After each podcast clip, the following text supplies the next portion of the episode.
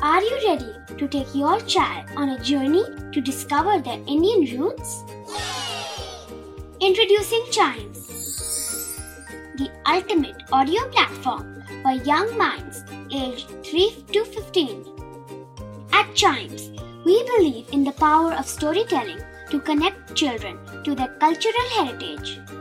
From captivating folk tales to colorful festivals to mesmerizing history, Chimes brings the rich stories of Indian traditions to life. So connect your child to their Indian roots with us. Download the app today and start the journey. Search Chimes Kids Audio Stories and Podcasts app on Apple or Google Play Store. Chimes, audio that inspires.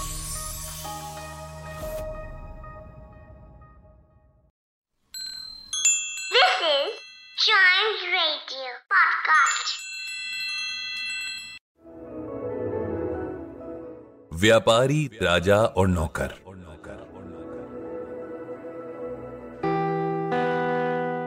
ये कहानी पंचतंत्र के मित्र भेदभाग पर आधारित है।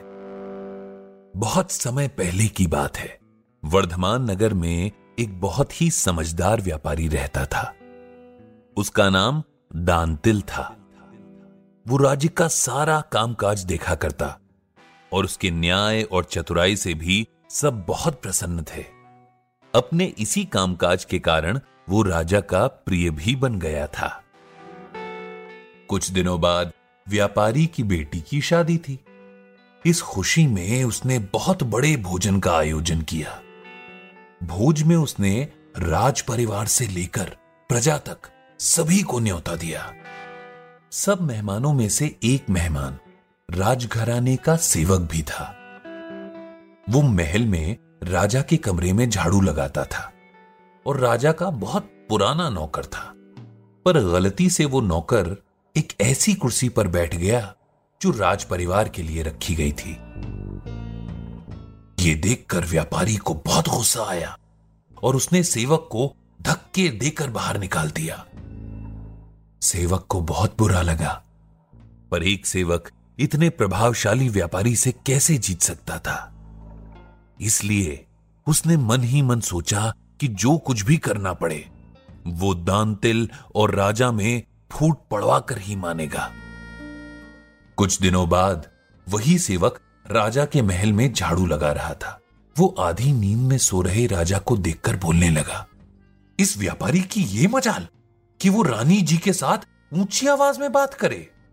ये सुनकर राजा अपने बिस्तर से उठा और उसने सेवक से पूछा तुम क्या बोल रहे हो? क्या यह सच है? तुमने व्यापारी को रानी से ऊँची आवाज़ में बात करते हुए देखा? हम्म? सेवक ने तुरंत राजा के चरण पकड़े और बोला, मुझे माफ़ कर दीजिए महाराज, मैं पूरी रात जागता रहा और बिल्कुल सो न सका। इसीलिए नींद में कुछ बोल रहा हूँ।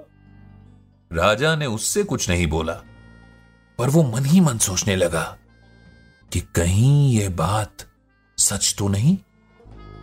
उसी दिन से राजा ने व्यापारी के महल में आने जाने पर रोक लगा दी। अगले दिन जब व्यापारी महल में आया तो उसे सैनिकों ने अंदर जाने से रोक दिया।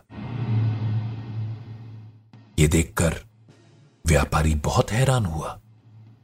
उसको समझ नहीं आ रहा था कि उससे ऐसी क्या बात हो गई, जो राजा ने एकदम से उसके सब अधिकार छीन लिए।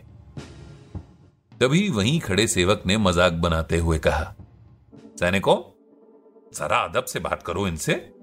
तुम जानते नहीं ये कौन है? ये राजा के खास हैं और बहुत शक्तिशाली भी। ये तुम्हें एक मिनट में बाहर फिकवा सकते हैं, जैसा इन्होंने मेरे साथ अपनी बेटी की शादी में किया था। ये सुनते ही व्यापारी को सारी बात समझ में आ गई। फिर कुछ दिन बाद व्यापारी ने सेवक को बड़े आदर सत्कार के साथ अपने घर दोबारा बुलाया। उसकी खूब सेवा करी और तोहफे भी दिए। फिर उसने बड़े प्यार से भोज वाले दिन के लिए माफ़ी भी मांगी। सेवक इस आव भगत से बहुत खुश था और उसने मन ही मन दंतील का सारा खोया हुआ सम्मान वापस दिलाने की ठान ली।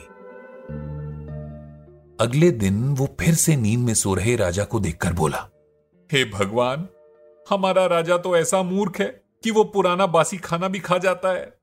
ये सुनकर राजा को बहुत क्रोध आया और वो बोले मूर्ख सेवक तुम्हारी ऐसी बोलने की हिम्मत कैसे हुई? तुम अगर मेरे महल के पुराने वफादार ना होते तो तुम्हें नौकरी से निकाल देता। सेवक ने दोबारा पैरों पर गिरकर माफ़ी मांगी और दोबारा कभी ऐसा न बोलने की कसम खाई।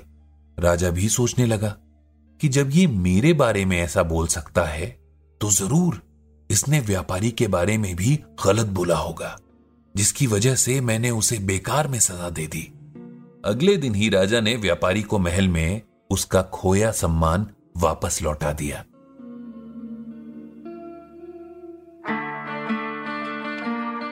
पंचतंत्र की हर कहानी हमें जीवन को सही तरीके से जीने का पाठ पढ़ाती है, और इस कहानी से हमें दो बातें सीखने को मिलती हैं। पहली ये कि हमें हर किसी के साथ सद्भाव और समान भाव से ही पेश आना चाहिए, चाहे वो व्यक्ति बड़ा हो या छोटा। हमेशा याद रखें, जैसा व्यवहार आप खुद के साथ होना पसंद करेंगे, वैसा ही व्यवहार दूसरों के साथ भी करें। दूसरी ये कि हमें सुनी बातों पर यकीन नहीं करना चाहिए, बल्कि किसी बात का शक होने पर अच्छी तरह जाँच पड़ताल करके ही निर्णय लेना चाहिए।